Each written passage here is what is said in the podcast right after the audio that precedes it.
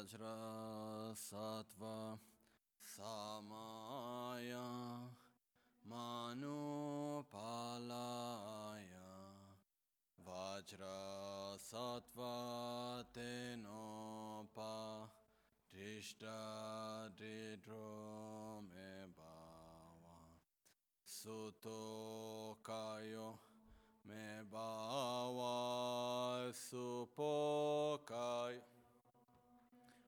მისავა ანურაქტომებავა სარვა ესიდიმე პრაიაცა სარვა კარმა სოცამე tam shriyam kuruhum ha ha ha ha ho Bhagava Sarva Tathagata Vajra Mame Munsa Vajra Bhava Maha Samaya Sattva Ahum Pe.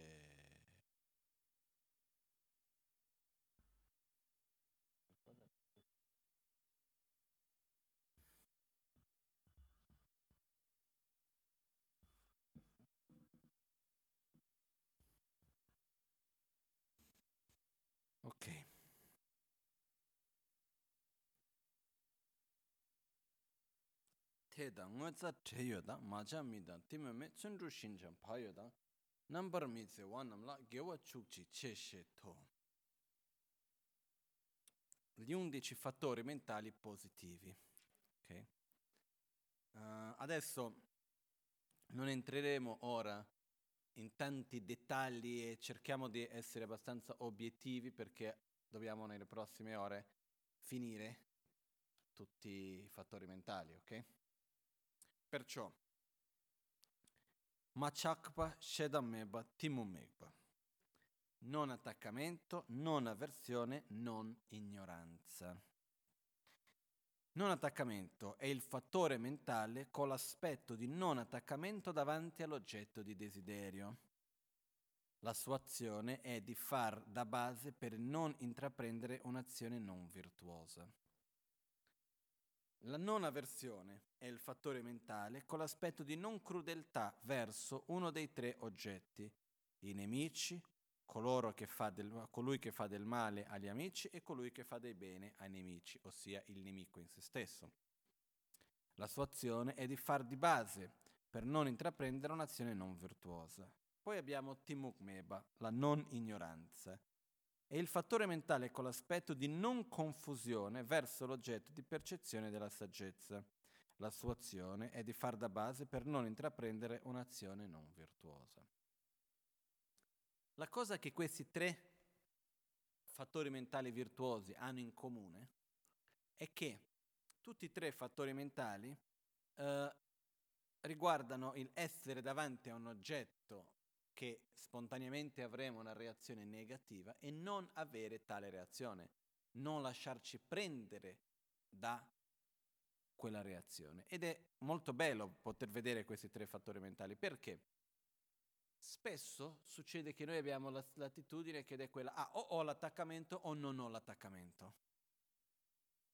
O sono un santo o sono un, uh, che può dire, un essere depravato in qualche modo, no? Invece non è proprio così, esiste un processo per eliminare l'attaccamento, per eliminare la rabbia e così via. Quindi esiste un momento nel quale abbiamo attaccamento. Davanti a noi c'è un oggetto di attaccamento. Nel momento nel quale è un oggetto di attaccamento, ovviamente c'è dell'attaccamento. Ma è la capacità davanti a tale oggetto di non aggrapparsi all'oggetto, di non lasciarsi prendere dall'attaccamento. Quindi quello che viene chiamato il non attaccamento. Il fattore mentale con l'aspetto di non attaccamento davanti agli oggetti di desiderio. Ossia, sono davanti a un oggetto di desiderio, mi trovo davanti a qualcosa che mi piace, verso il quale effettivamente ho un certo tipo di attaccamento, però per condizionamento mentale per familiarizzazione, riesco a non aggrapparmi, a non attaccarmi a quell'oggetto. Dico, ok, sì, mi piace, è lì tutto, però non mi lascio prendere da quello. Ok? Questo a che cosa serve? Serve per non lasciarci prendere dall'attaccamento stesso e quindi fare delle stupidate, perché quando siamo presi dall'attaccamento che cosa succede? Agiamo senza pensare. Quando siamo preda dell'attaccamento, quello che succede è che finiamo per dire, per fare delle cose che altrimenti non faremo. Finiamo per reagire in un modo violento. Perché? Perché non vogliamo perdere quello che crediamo di posso, posso, possedere e così via. Perciò eh, quando parliamo del non attaccamento è questo aspetto molto importante perché ci fa vedere che è possibile, prima di eliminare completamente il desiderio e così via, davanti all'oggetto di desiderio, di reagire senza attaccamento. La stessa cosa accade con l'oggetto di rabbia. Quindi il fattore mentale con l'aspetto di non crudeltà verso il nemico. Ossia, chi è il nemico? Colui che mi fa del male sono davanti a qualcuno che mi fa del male e come reagisco senza violenza. Questo viene chiamato il fattore mentale del non, della non avversione. Lo vedo come nemico, sì, però scelgo di reagire senza avversione, senza violenza. Questi, quindi questo è il fattore mentale della non avversione. E quindi questo che cosa ci fa vedere? Ci fa vedere proprio il percorso che noi possiamo seguire per eliminare questi veleni mentali. Quindi non è che da subito non ho più avversione, non è che da subito sono riusciti a eliminare una volta per tutto la rabbia, non è quello. Però sulla base di un direzionamento, di, una, di un certo controllo che ho di me stesso, riesco ad essere davanti all'oggetto di rabbia, quindi in fondo la rabbia c'è, se no non, non, non sarebbe neanche un oggetto di rabbia, però non reagisco con violenza, non reagisco con crudeltà, non mi lascio prendere dalla rabbia stessa. Ok? Quindi questo è quello che viene chiamato del fattore mentale di non avversione. Quello invece che sarebbe quello di non ignoranza è il fatto di essere davanti all'oggetto della saggezza, che quindi l'oggetto di meditazione, che può essere la corretta visione della realtà, può essere l'impermanenza, può essere la, mm, preziosità di questa vita, la certezza della morte, eh, il rapportarsi in un modo corretto, affidarsi correttamente alla guida spirituale. Possono essere tanti gli oggetti di saggezza in questo caso. E il fatto di non essere confusi, di non lasciarci prendere dalla confusione mentale. La confusione mentale è quando c'ho l'oggetto, però comincia a diventare un po' nebbiosa la mente e a un certo punto mi lascio perdere. Ok? Quindi quando non lascio che questo avvenga, ossia la base dell'ignoranza c'è, però non la seguo. La base della rabbia c'è, però non la seguo. La base dell'attaccamento c'è, però non lo seguo. Chiaro questo? Ok? Quindi con questo che fanno parte delle tre azioni virtuose, perché in questo modo che cosa succede? Cominciamo gradualmente a eliminare queste attitudini, perché se io viene, sono davanti a un oggetto di rabbia e semplicemente mi lascio andare, cosa faccio? Reagisco con violenza. Invece devo che cosa? Sviluppare in quel momento la non avversione, che non è ancora l'amore, non è la perfetta pazienza. È un primo passo. È quello di dire ok, questo non è il modo giusto di reagire, questo a me non mi fa bene, perciò Respiro tre volte e dico non mi lascio prendere dalla rabbia. C'è da qualche parte, però non mi lascio prendere, non reagisco, quindi non dirò le parole con odio, fisicamente non agisco in quel modo, vado a ridirezionare me stesso. Ok? Chiaro questo? Ok? Quindi questi sono questi tre fattori mentali virtuosi, positivi, che ci aiutano a non lasciarci intraprendere una via non virtuosa, una via negativa, perché se ci lasciamo prendere dalla rabbia e dall'attaccamento finiamo per a fare delle azioni che fanno solo del male a noi stessi e agli altri. Perché la rabbia è più chiaro, l'attaccamento perché? Perché più forte è l'attaccamento, più forte sarà l'avversione. Di conseguenza, più voglio questa cosa, più vado a creare avversione verso chi è una minaccia affinché io abbia questa cosa. E alla fine finirò anche per generare avversione verso la cosa stessa perché non riesce a soddisfare tutto il desiderio che vorrei essere soddisfatto. Mm-hmm. L'avversione in qualche modo nasce dall'attaccamento perché nasce dall'attaccamento alla nostra non sofferenza, al nostro stato di benessere. Quindi quando vediamo qualcuno che è qualcosa che vediamo come una causa di sofferenza, proprio per il fatto che non vogliamo soffrire, generiamo avversione verso quella persona, verso quell'oggetto. Non sempre ha un rapporto così diretto e obiettivo come quello che nasce direttamente dall'attaccamento però in generale sì. No? Perché che uno ha avversione?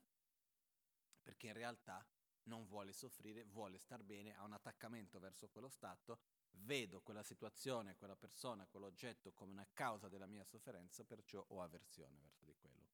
Perciò non sempre ha un rapporto così diretto come il mio bicchiere, tu mi lo stai portando via, ho avversione verso di te, non sempre in questo modo, però alla base c'è sempre l'attaccamento, il desiderio. Quindi quello che succede è che questi sono tre tipi di attitudini costanti, presenti nella nostra vita, non costanti ma molto presenti nella nostra vita, che dobbiamo gradualmente cercare di eliminarli. Quindi si sviluppando questi tre fattori mentali virtuosi, ovviamente dobbiamo prima di questi aver sviluppato la fede. Qual è la fede? Credere nella possibilità di eliminare la rabbia, credere nella qualità di, di essere senza rabbia, credere nei benefici di essere senza rabbia. Io posso farcela, quindi metto lo sforzo. Quindi comincio a praticare la non, non, la non avversione. Ok? Questo è un aspetto che è molto importante anche di tutto ciò. Quando abbiamo parlato prima della fede, tra tutti i vari tipi di fede, una delle fedi più importanti in assoluto è aver fede in noi stessi. Aver fede in se stessi non vuol dire che devo credere che sono il Dio sulla terra, ma vuol dire che devo credere nella mia capacità e nel mio potenziale. No? Un po' come qualcuno mi disse una volta, ah, ma se devo avere fede in me stesso, che cosa mi serve il guru?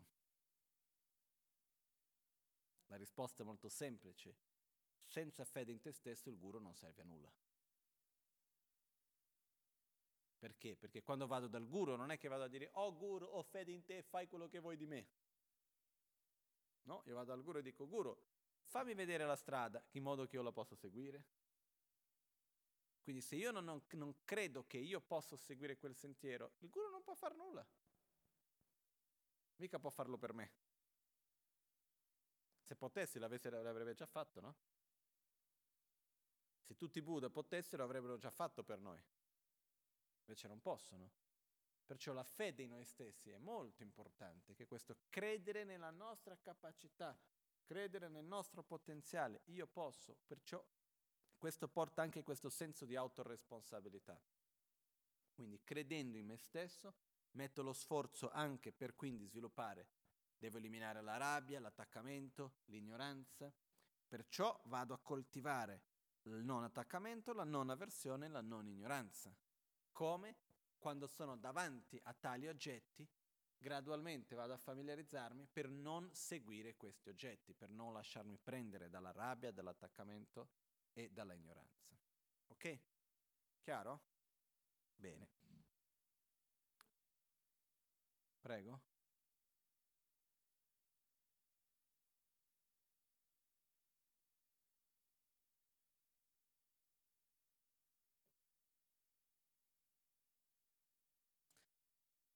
Quello che succede sono degli antidoti, non, eh, non sono direttamente opposti, perché quello che succede che cos'è?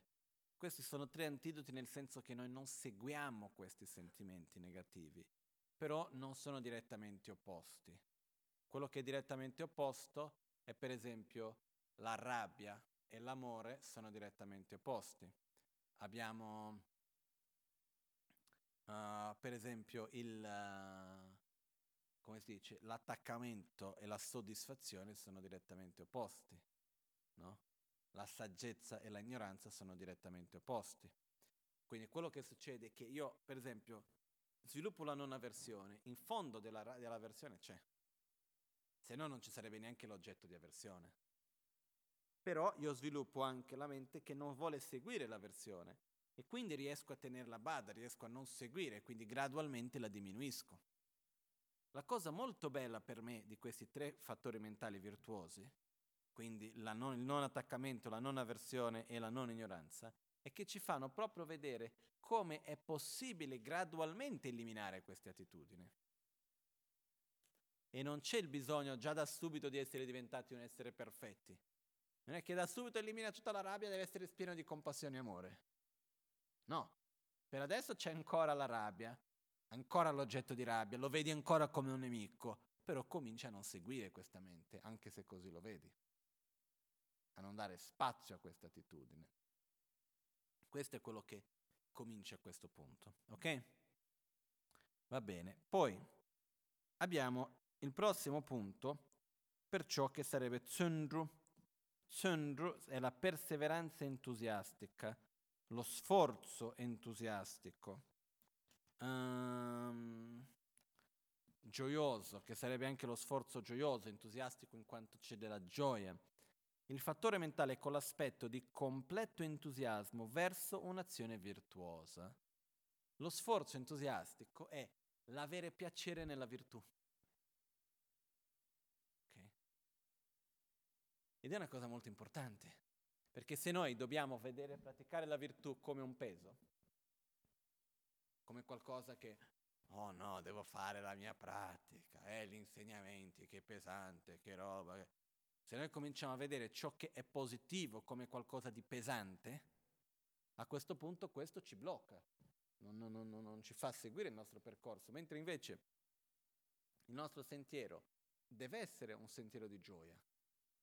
Ed è per questo anche che si parla di questo sforzo entusiastico, che è aver gioia in ciò che è virtuoso aver piacere, avere entusiasmo, come la Maganci dice spesso, trovare il gusto nelle cose, fare con gusto, non rimanere solo in quel modo un po', ah sì, lo devo fare perché se no il mio karma negativo, sai. Non è che uno deve vivere con un peso di paura, ma invece c'è, c'è della gioia. Che bello che posso fare la mia meditazione, che posso praticare, che posso imparare cose nuove, che posso aiutare gli altri che bello che posso seguire il Dharma, no? Un qualcosa che veramente sostiene la nostra gioia, il fatto di praticare la virtù. Questo viene chiamato sforzo. In tibetano ci sono due parole diverse. Una è sforzo, tsundru, che riguarda avere gioia nella virtù, quindi mettere l'energia e avere gioia nella virtù, e un'altra parola riguarda dugri, dugri che vuol dire mettere sforzo nel senso di affaticarsi per qualcosa. Per dire, io per fare qualcosa di negativo mi sono affaticato per picchiare quella persona. Non è che ho avuto sforzo per picchiarla, mi sono affaticato. Lo sforzo è qualcosa di virtuoso. Ok? Quindi quando viene usata la parola sforzo si fa riferimento a un'azione virtuosa e l'aver gioia nel fare un'azione virtuosa. Però lo sforzo ha una sua sfumatura in un certo modo, che è mettere energia in ciò che è positivo, però non necessariamente facile. No? Lo sforzo non è quella cosa che viene in un modo totalmente spontaneo. Quello che viene in un modo spontaneo è, la, è il prossimo fattore mentale che viene chiamato Xinjiang, la flessibilità. Prima di sviluppare questa flessibilità abbiamo lo sforzo. Lo sforzo è mettere energia con gioia in ciò che non è facile ed è virtuoso. No? Un esempio personale di questo che ho già raccontato più volte, ma è stato un momento nel quale per me è stato molto chiaro l'aspetto dello sforzo, era quando un po' di anni fa, una decina di anni fa, qualcosa del genere, mi trovavo in India monastero e c'era l'esame di memorizzazione, cosa che a me non mi è mai piaciuto fare. Per dire, sapevo dell'importanza, tutto, però mi annoiavo a memorizzare, proprio non mi piaceva. Invece dovevo farlo perché l'esame eh, c'era ogni anno, erano 100 pagine all'anno, si doveva fare. Stavo vicino al momento dell'esame di memorizzazione, viene mio maestro da me, uno dei miei insegnanti, che in quell'anno era quello che doveva ricevere l'esame di memorizzazione, viene e mi chiede, ah, tu sai che fra un mese e mezzo c'è l'esame? E ho detto, eh sì. Quante pagine hai memorizzato finora?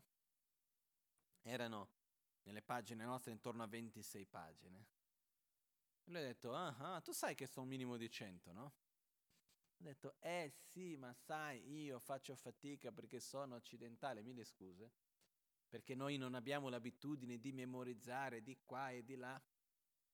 Lui mi disse solo una cosa, mi guardò e disse, sappi una cosa, se non metti sforzo in ciò che è difficile, metterai sforzo dove?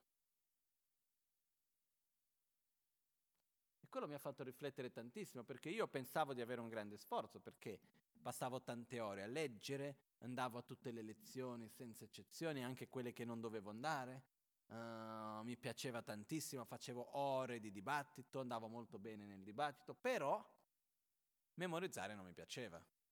Quindi credevo di avere un grande sforzo perché facevo tante altre cose, che però queste altre cose mi venivano in un modo spontaneo, gioioso, non c'era assolutamente nessun tipo di fatica in quello. Perciò quello che lui diceva è dov'è che metti lo sforzo? Lì dove è difficile, no? E lo sforzo è importante perché lo sforzo è quella qualità che ci lascia fare un passo in più, è quella qualità che ci porta un, un gradino avanti.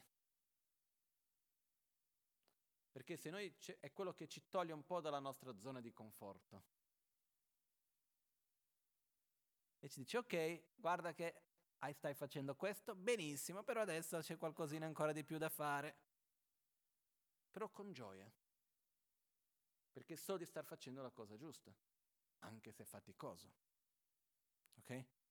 Per quello che si dice che il sentiero spirituale è il sentiero della gioia, ma non per questo sempre facile. Quindi lo sforzo è allo stesso tempo, no? Ehm, si dice, il fattore mentale con l'aspetto di completo entusiasmo verso un'azione virtuosa fa l'azione di far realizzare tutte le virtù. Lo sforzo è ciò che porta in atto, qualcosa che noi sappiamo che è giusto, che è buono, però rimane fermo lì in qualche modo che non portiamo avanti. Invece lo sforzo è quello che dà una forma a quello, che non lo lascia solo nelle idee. È uno degli aspetti importanti costantemente da praticare, da seguire. Si dice nel sentiero del Bodhisattva, uno dei fattori mentali che deve essere sempre presente è lo sforzo. Perché finché uno non raggiunge l'illuminazione, deve mettere sforzo, non è che viene sempre tutto spontaneo già da subito. No? Uno realizza la perfezione dello sforzo entusiastico lì quando arriva un punto nel quale per qualunque forma di virtù viene in un modo totalmente spontaneo. Però ci vuole un po' finché arriviamo lì. Perciò nel frattempo non c'è niente di male in dover mettere sforzo a qualcosa, al contrario lo sforzo è qualcosa di bello. Purtroppo certe volte ci creiamo questa, sens- questa situazione nella quale noi crediamo che per essere felici dobbiamo vivere in una zona di conforto. Dobbiamo cercare di creare delle situazioni che non richiedano nessun sforzo, che andiamo ad accomodarci in qualche modo, in un modo che stiamo lì belli, confortevoli, e basta. Il problema è che rimanendo belli confortevoli dove siamo, non facciamo un passo per andare oltre. Se noi facciamo un esempio a livello materiale, per esempio in Brasile, no? uh, abbiamo quelli che ci sono alcune parti del Brasile, in alcuni punti principalmente verso il nord-est del Brasile e così via, nella quale è molto comune alle persone voler vivere in una zona di conforto, che per loro si chiama non lavorare. Perché che cosa succede? Mangiare, basta andare ovunque ci sono le frutte degli alberi. Non ci sono tante storie.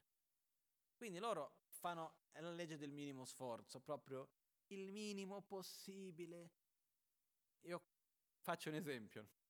Un'amica, che tanti di voi conoscete anche, è andata perché aveva delle terre che ha ereditato in questa zona del Brasile. È andata lì e un giorno ha visto questa terra enorme, tutta senza nessun tipo di piantagione, non cresceva nulla, erano tutti... E poi la gente è povera, non è che la gente sta bene stante effettivamente. Hanno de- tante difficoltà materialmente anche, di malattie e tante altre cose. Trova quella gente lì e chiede al Signore, scusi, ma i fagioli non crescono qui? No, non crescono i fagioli. E il mais? No, i mais non crescono, signora. E che ne so io, adesso faccio un esempio qualunque. Il grano? Eh no, il grano non cresce, signora. Chiede un po' di cose, non cresce nulla. Dopo di un po' lei va e dice, scusi, ma se io vengo qua, vado a arare il campo, pianto e faccio... Ah sì, se a quel punto cresce, signora, sì che cresce. No? per dire, quello che succede è, chiaro, se non faccio nulla non cresce, no? Se metto lo sforzo sì che cresce. Perciò quello che succede è che nello stesso modo spesso noi abbiamo questa legge del minimo sforzo, di voler trovarci in una zona di conforto dove sono lì e non richiede il minimo sforzo da parte mia, quello che viene viene. Cos'è normale anche in questa parte spesso?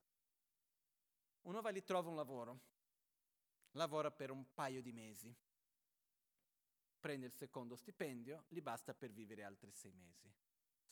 Da, va, si, si dimette dal lavoro. Perché? Perché adesso, ma chi mi fa lavorare se ho soldi per vivere sei mesi? No? E ci sono tanti problemi che vengono fuori da questo. Poi dall'altra parte abbiamo anche l'altro estremo, no? Non è mai abbastanza, non deve sempre lavorare di più, eccetera, eccetera, eccetera. Però quello che voglio dire è il fatto di arrivare a un punto e non voler fare lo sforzo per andare oltre di dove noi siamo, ognuno a suo livello. Quindi per noi arriviamo a un punto, ho sviluppato un certo livello di concentrazione, ho sviluppato una certa attitudine, eccetera, eccetera, ottimo, sono arrivato qui, adesso un pochettino di più. Quando mi sono stabilito a quel livello, bene, un poco di più. Quindi questo sforzo è quello che ci fa fare quel passo avanti, quello che ci fa crescere. Ed è importante. Ok? Quindi non vuol dire che dobbiamo vivere con sofferenza, con difficoltà, non è quello. Vuol dire che da qualche parte non dobbiamo fare, essere sempre perfettamente in una zona di conforto e questo non vuol dire neanche che, che dobbiamo stare a soffrire, ma vuol dire che c'è bisogno di mettere sforzo, ricordandoci che lo sforzo vuol dire mettere energia in ciò che è positivo, però non facile, con gioia. Ok? È un po' simile se noi immaginiamo qualcuno che fa lo sport. Allenarsi per lo sport è piacevole? È faticoso, no? Come minimo faticoso. Però uno che lo fa perché piace tanto quello sport, lo fa con gioia o no? Sì. Perciò è una cosa che viene fatta con gioia, che però è faticosa e non facile. Ma perché uno ha fede in quello, lo fa con gioia. Okay? E questo più o meno quello che si, con- si intende per, per lo sforzo. Prossimo punto. Shintujampa, Shinjan, flessibilità. Il fattore mentale con l'aspetto di stabilizzare il corpo e la mente come desiderato, essendo concentrato su un oggetto virtuoso. Elimina le tendenze negative del corpo e della mente. Questo aspetto mentale è l'aspetto della familiarizzazione. È quando ci siamo abituati a qualcosa. Quindi, quello che accade è che quando noi ripetiamo una stessa azione per tante volte, arriva un punto nel quale quello diventa naturale, diventa spontaneo. Non c'è più da mettere uno sforzo grossolano per continuare in quello stato. Quindi non, non c'è più fatica fisica, non c'è più fatica mentale. Quando si arriva in quello stato di familiarizzazione viene chiamato questo Xinjiang, che in questo caso viene tradotto come flessibilità. Quindi è proprio, no, come si dice il Bodhisattva Charavatarya, non c'è nulla che non sia facile una volta che si è abituati. Perciò che cosa è questo diventare facile? Che cos'è? De- deriva da questo fattore mentale chiamato flessibilità, che esiste di due tipi, la flessibilità del corpo e la flessibilità della mente. La flessibilità del corpo, per esempio, all'inizio faccio fatica a star seduto in una certa posizione per tanto tempo, dopo tante volte, tante volte, tante volte che lo faccio, diventa facile e spontaneo e mi dà pure piacere. La flessibilità mentale, per esempio, all'inizio che devo concentrarmi sul respiro è faticoso, dà fastidio. Dopo che lo faccio tante, tante, tante volte, è una cosa quasi crea dipendenza, è piacevole. No? Per quello che dico con la meditazione, c'è da dire questa cosa, un'avvertenza, secondo me, davanti ai libri di meditazione, avvertenza crea dipendenza, no? Perché una volta che uno veramente va avanti, che medita, a un certo punto diventa piacevole. Agli inizi sedersi lì e stare è faticoso, dopo di un po' quella cosa diventa piacevole. Quando arriviamo che fare quell'azione virtuosa porta uno stato di gioia, porta uno stato di piacere al corpo e alla mente, vuol dire che si è sviluppato la flessibilità fisica e mentale. Perciò la flessibilità è esattamente il abituarsi, creare una familiarità positiva. Quindi quando uh, riusciamo a sviluppare questa familiarità, si sviluppa questo fattore mentale che fa in modo che quello avvenga in un modo naturale ed spontaneo, in qualche modo. Ok, chiaro? Quindi che cosa succede? Succede che per sviluppare la flessibilità cosa dobbiamo fare? con sforzo ripetere la stessa azione più volte. Per dire, agli inizi fare un mala di mantra diventa pesante. Poi lo faccio perché ci credo, eccetera, eccetera, vado, faccio, faccio, faccio, faccio, faccio tutti i giorni, due, tre, quattro, cinque, sei. Dopo di un po' un mala non è niente, lo faccio con facilità, lo faccio con leggerezza, senza nessuna fatica. Che cos'è che mi permette di fare in quel modo? Quello che viene chiamata questa flessibilità che è il risultato di questa familiarizzazione.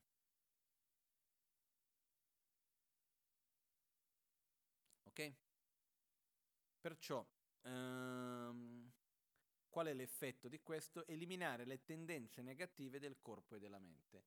Perché ti dice questo? Perché noi, il nostro corpo e la nostra mente, e di conseguenza anche la parola del corpo, abbiamo dei condizionamenti del modo di parlare, del modo di agire fisicamente, del modo di eh, pensare. E quindi quello che succede è che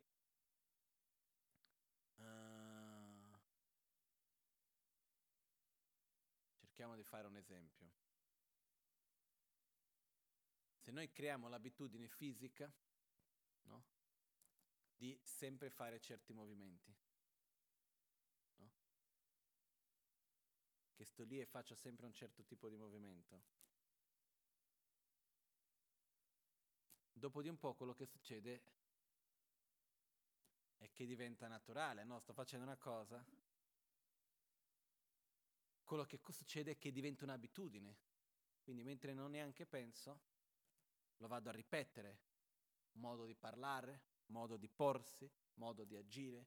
Per esempio, ci sono persone che sono abituate sempre a muoversi sedersi e star fermi, si fa un'enorme fatica. Perché? Per un condizionamento fisico. No? C'è anche nella storia di Buddha, uno dei discepoli di Buddha, perché all'epoca di Buddha, quando camminavano, c'era questa tendenza di dover camminare, no? Il monaco c'è il modo, giusto, dover camminare con lo sguardo verso il basso, la mano a sinistra ferma, la mano destra a fianco che si muove leggermente, c'è un certo modo di camminare, in particolar modo quando i monaci andavano insieme anche a chiedere il cibo al mattino e così via. E c'era un monaco in particolare che anche se lui aveva già ottenuto tante realizzazioni non riusciva proprio a camminare così. Lui si muoveva tantissimo, no? Non riusciva mai a star fermo. E questo era un esempio di questi condizionamenti del corpo. Uno ha un certo tipo di condizionamento perché ha agito così per tanto di quel tempo che diventa quell'abitudine. Ok? Quindi questo sono i condizionamenti. Perciò se cominciamo ad agire in un modo particolare andiamo a generare quel tipo di condizionamento lì, fisico e mentale. Quando questo avviene verso le cose virtuose viene chiamato in questo caso flessibilità. La parola flessibilità nasce anche dal fatto di che cosa? Che la nostra mente, essendo flessibile, dopo averla direzionata per tanto tempo in una direzione, a un certo punto rimane. E quindi per questo che si usa questa caratteristica di flessibilità della mente per direzionarci in un modo naturale, facile. Per esempio, si usa molto questo fattore mentale, viene fuori molto quando si spiega no, le tecniche di meditazione, che si sviluppa il samatha quando si ottiene la flessibilità fisica e mentale, che vuol dire in relazione alla meditazione, che uno si siede in concentrazione e quello genera uno stato di piacere fisico e mentale. Perché? Perché sorge in un modo spontaneo quello stato di concentrazione e che viene chiamato samatha. Questo a sua volta nasce da questo fattore mentale, la flessibilità, questo familiarizzarsi. Okay? Poi abbiamo il prossimo, che è molto importante, che viene chiamato pagye, coscienziosità. Il fattore mentale è con l'aspetto di proteggere la mente che ha un oggetto virtuoso dai suoi opposti. La sua azione è di stabilire e incrementare tutte le azioni virtuose. Perciò il fattore mentale è con l'aspetto di proteggere la mente, che ha un oggetto virtuoso, dai suoi opposti. Questa coscienziosità, se dovessimo metterla in parole più semplici, è la capacità nostra di sapere ciò che è giusto e seguirlo. È come in fondo in fondo dentro di noi sappiamo ciò che è giusto o no? Sempre lo seguiamo? Neanche. Perciò quello che succede che cos'è? Questa coscienziosità è proprio quando noi riusciamo a guardare dentro di noi stessi, sappiamo che questa cosa è giusta e che quella cosa non è giusta e seguiamo questa nostra coscienza, seguiamo questa nostra consapevolezza. Il rispettare questo vuol dire essere coscienti, avere coscienziosità. Ok? Perciò la mancanza di coscienziosità è quando, per esempio, noi non rispettiamo quello che sappiamo che è giusto e quello che sappiamo che è sbagliato, ma invece ci diamo mille scuse, creiamo mille scuse per fare o per non fare una cosa, anche se in fondo sappiamo che quella è la cosa giusta o sbagliata da fare. Ok? Mi sa che sia abbastanza chiaro, no? Quindi la coscienziosità è molto importante perché? Perché ci riporta ad avere questa consapevolezza.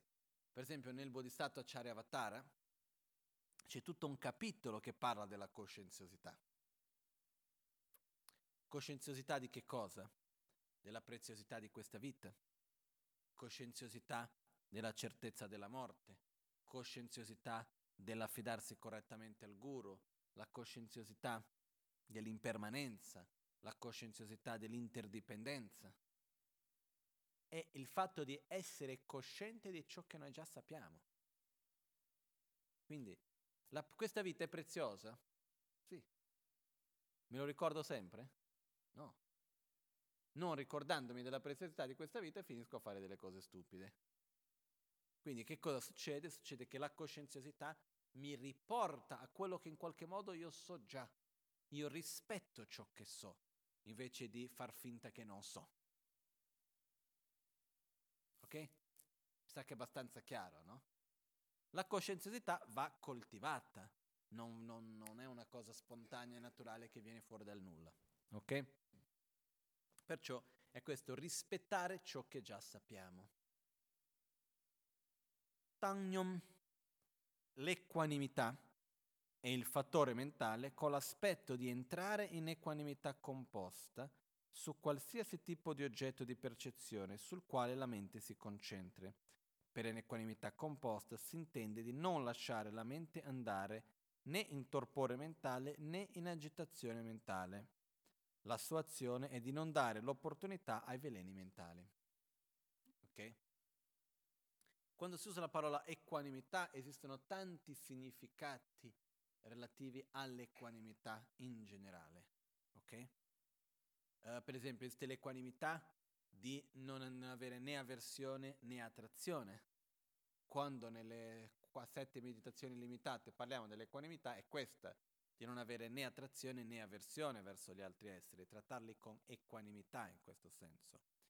In questo caso l'equanimità vuol dire la capacità di tenere la mente in uno stato libero da torpore mentale o agitazione.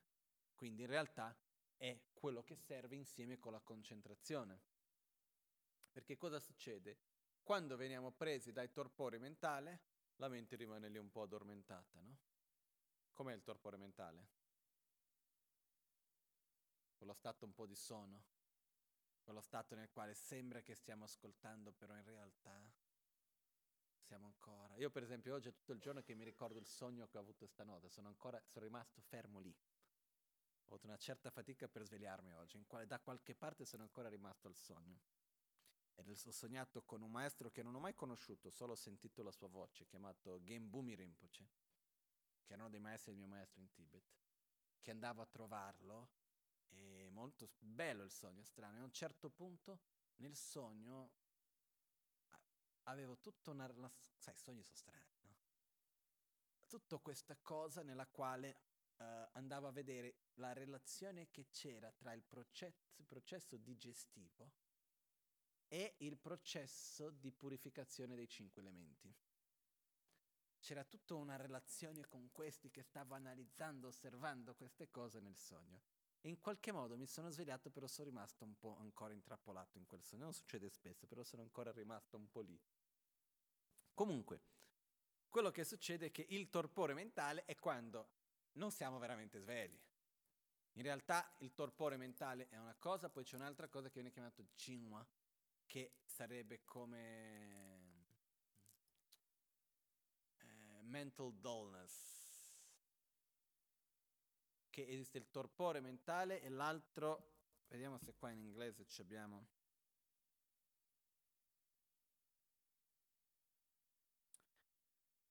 Sì, perché uno è quando la mente diventa un po' stile annebbiata. Ok? Yes. Quindi la mente, questo qua che sarebbe il tor- che viene con torpore mentale è un po' la mente annebbiata, la non chiarezza nella mente mentre il torpore mentale è quello che invece ci porta che siamo proprio stile addormentati, che cominciamo a sentire il peso nelle palpebre e cominciamo a sentire il peso nel corpo e quel gusto di sonno nella bocca. Comincio proprio a sentire il sonno che comincia a prendere, no? quel peso. Quello è sì il torpore mentale ancora più forte. Prima di questo esiste quello che viene chiamato questa sorta di annebbiamento mentale, che è non la non chiarezza dell'oggetto di percezione. Sto lì a meditare sulla respirazione, sto a osservare la mia respirazione, a un certo punto cosa succede? La mente non è che pensa ad altro, non mi sono ancora addormentato, però non c'è tanta chiarezza della respirazione, rimane quella cosa un po' che è piacevole. Eh? Però è pericoloso perché non mediti nulla. Alla fine pensi di stare... È, è molto possibile. Eh, una volta mi ricordo a Santità al Dalai Lama parlando, eravamo a Dharamsala e c'erano tanti meditatori che venivano dalle caverne, no? E lui ha dato insegnamenti su questo dicendo loro state attenti perché potete passare degli anni a meditare sul torpore mentale. Uno è lì, entra in meditazione, è piacevole, eh? però non è che sta meditando sulla saggezza, su qualcosa, è un po' annebbiata la mente, un po' rilassante. Passano delle ore, dei giorni, dei mesi. E con che cosa mi ho familiarizzato la mia mente? Col torpore mentale. Perciò la meditazione è uno stato di chiarezza mentale. Per esempio, una cosa che proprio mi ha lasciato dispiaciuto in qualche modo che dei pochi film che sono stati fatti riguardo il buddismo specificatamente, la maggioranza di questi non mi sono mai piaciuti. Per esempio, uno di questi film è quello chiamato Samsara. So chi di voi ha visto questo film chiamato Samsara. Chi non l'ha visto non guardarlo neanche perché non, non vale la pena. Però il film comincia con questo monaco che finisce un ritiro di tre anni chiuso in una caverna, esce dal ritiro e sembra che abbia passato tre anni fumando chissà che cosa tutto il giorno. È stonato fino a non poter più. Ok? Perciò esce da lì che è completamente stonato, non capisce niente, appena riprende i suoi sensi, la prima donna che vede si butta addosso.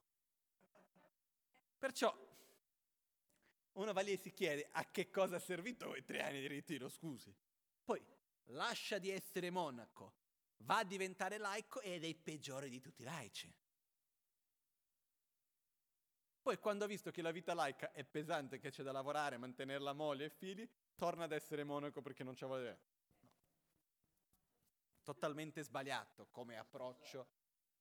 No, ma è, come approccio è completamente sbagliato anche di significato del samsara perché il film fa passare il samsara come la vita laica e questo come samsara in quel modo che è sbagliato. Comunque, il fatto è uno che fa tre anni di ritiro, veramente, ha una chiarezza mentale come nessun altro.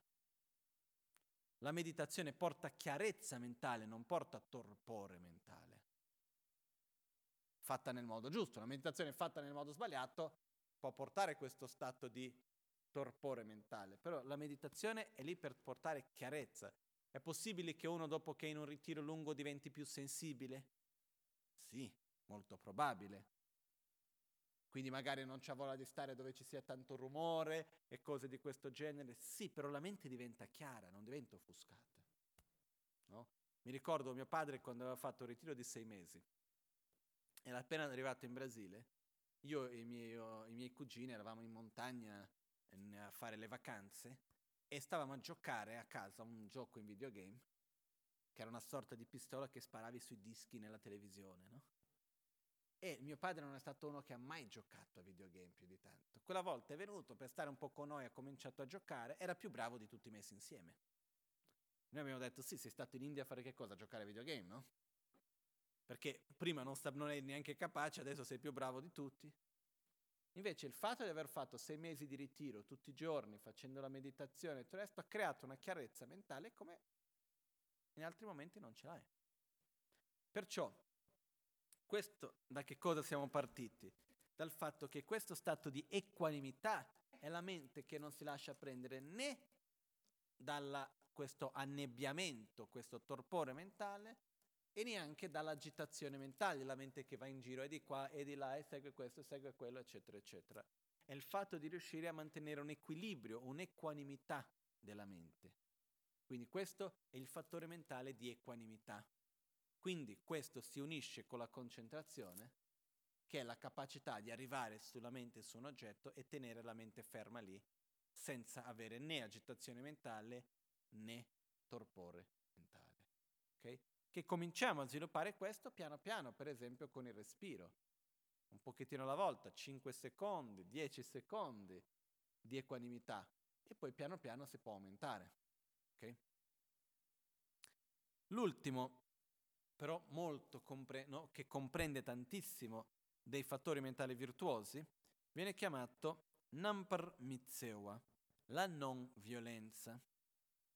La non violenza è il fattore mentale con l'aspetto di pazienza e amore verso gli esseri senzienti. La sua azione è di eliminare la violenza e la malevolenza, ossia la non violenza è l'attitudine di agire in un modo corretto, in un modo amorevole verso gli altri. Ok? Perciò, che cos'è la violenza? È agire con avversione, è agire con odio, è generare sofferenza nell'altro, ma innanzitutto con l'intenzione di generare sofferenza nell'altro.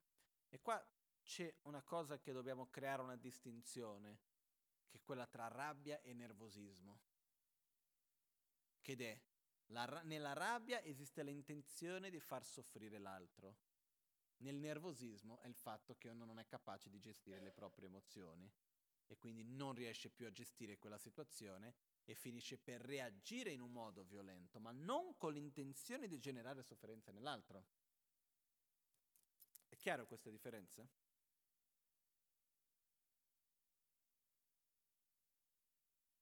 Quello che succede è questo, uno, uno che è nervoso, tutti e due sono negativi, eh? però uno che quando io divento nervoso finisco che comincio a gridare, comincio a parlare in un modo violento e faccio questo per un fatto di una non capacità mia di gestire la situazione con me stesso. Non riesco ad accettare più la cosa, finisco che reagisco male. Nella rabbia io vedo te come causa della mia sofferenza, perciò vado verso di te con violenza per eliminarti in quanto tu sei la causa della mia sofferenza.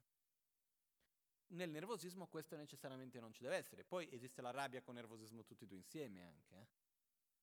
Però quello che succede è che quando parliamo della non violenza è il fattore mentale che elimina sia uno che l'altro. È il non reagire in modo violento davanti alle situazioni difficili. Perché tutti noi siamo pacifici quando va tutto bene. Tutti, per modo di dire. Eh? C'è anche chi, ci sono persone che addirittura riescono a essere violenti anche quando devono manifestare la loro gioia. Però quello che succede è che questo nascono di abitudini. Però quello che succede è che in generale, quello che vuol dire qua è non reagire in modo violento, verbalmente, fisicamente, mentalmente, davanti alle situazioni di disagio e difficoltà. Quindi, quello che succede è, quando parliamo di azione violenta, esiste a diversi livelli. Esiste la violenza verbale, esiste la violenza fisica, il modo di parlare, il modo di guardare, il modo di toccare, il modo di agire, di camminare. Sono tanti modi in cui uno può essere violento. No? Quindi, mo- una delle azioni virtuose più importanti è quella della non violenza, è quella effettivamente di in qualche modo non è, non è ancora agire con amore ogni volta, ma è almeno agire senza violenza. Ok?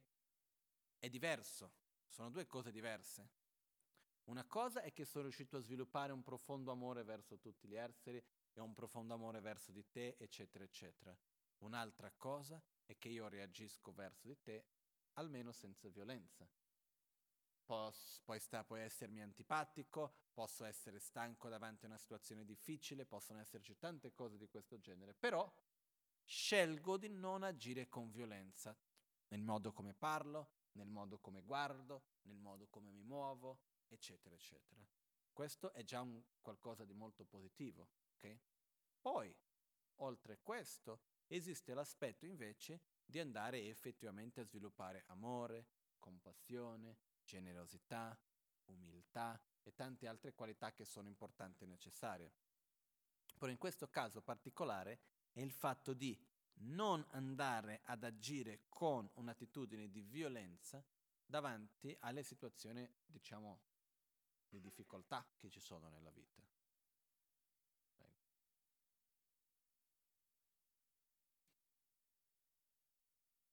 Quello che succede, in,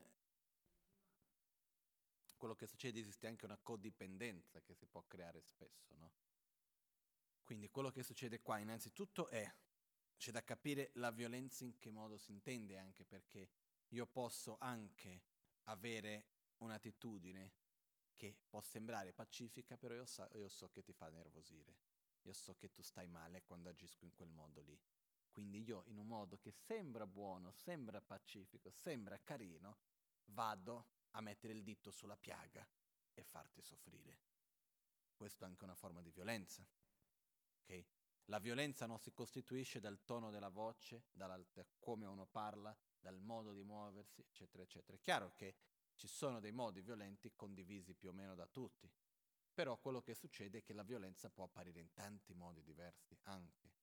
Perciò quello che succede è che se io sono in una situazione di, dove qualcuno agisce verso di me con violenza, io posso agire in tanti modi diversi.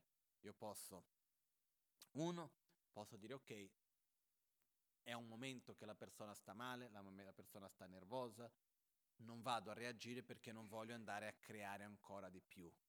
Quindi lascio la cosa fluire, lascio scivolare in modo di non mettere in mezzo a questo. Questo che cosa sarebbe? È il fatto di praticare in questo caso la non avversione. C'ho davanti a me un oggetto di avversione, non vado a reagire con avversione. Ok?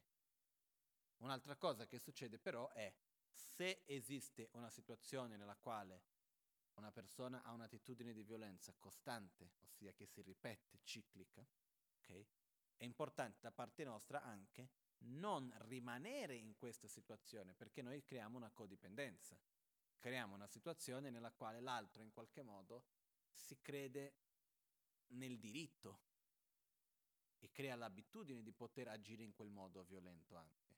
Quindi in certi casi, mi ricordo, faccio un esempio, una volta ero con una persona, questa persona parlava a me in un modo violento, io sono andato e ho detto ma perché stai così? Ma non arrabbiarti, ma mica... ma io non sono arrabbiato, no? Ho detto se non sei arrabbiato non parlare in questo modo, non sto parlando così. Ho detto ti registro, ti senti? No? Questo da che cosa nasce? Nasce da un'abitudine. Quindi in certi casi, nel momento giusto, quando ci sono gli spazi giusti perché si ascolti, far vedere questo e anche rompere questi cicli di codipendenza è una cosa buona. Ok? Però una cosa sono dei cicli e un'altra cosa sono dei momenti che possono avvenire perché uno è stanco, perché è successo qualcosa di particolare e così via.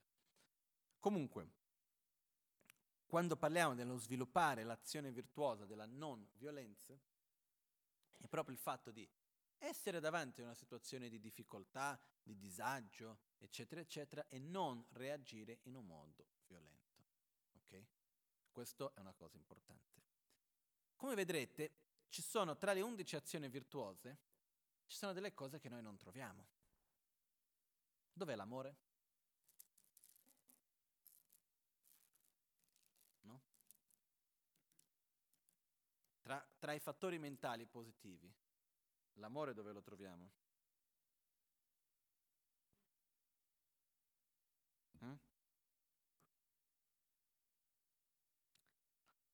Non proprio, ancora la non violenza può essere insieme con l'amore, però non è proprio quello, è il fatto di non reagire con violenza davanti a ciò che ci crea disagio e sofferenza.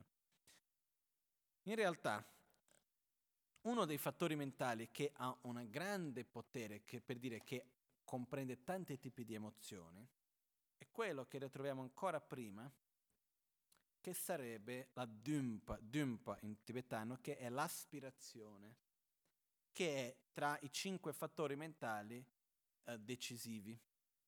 Ok? Perché l'aspirazione è la volontà, l'aspirazione che l'altro sia felice è l'amore, l'aspirazione che l'altro sia libero dalla sofferenza è la compassione. Okay? La bodhicitta è composta di due aspirazioni. L'aspirazione di raggiungere l'illuminazione, quindi di sviluppare se stessi, e in contemporanea l'aspirazione di beneficiare tutti gli esseri. Quindi queste sono le due aspirazioni che compongono la bodhicitta. Okay?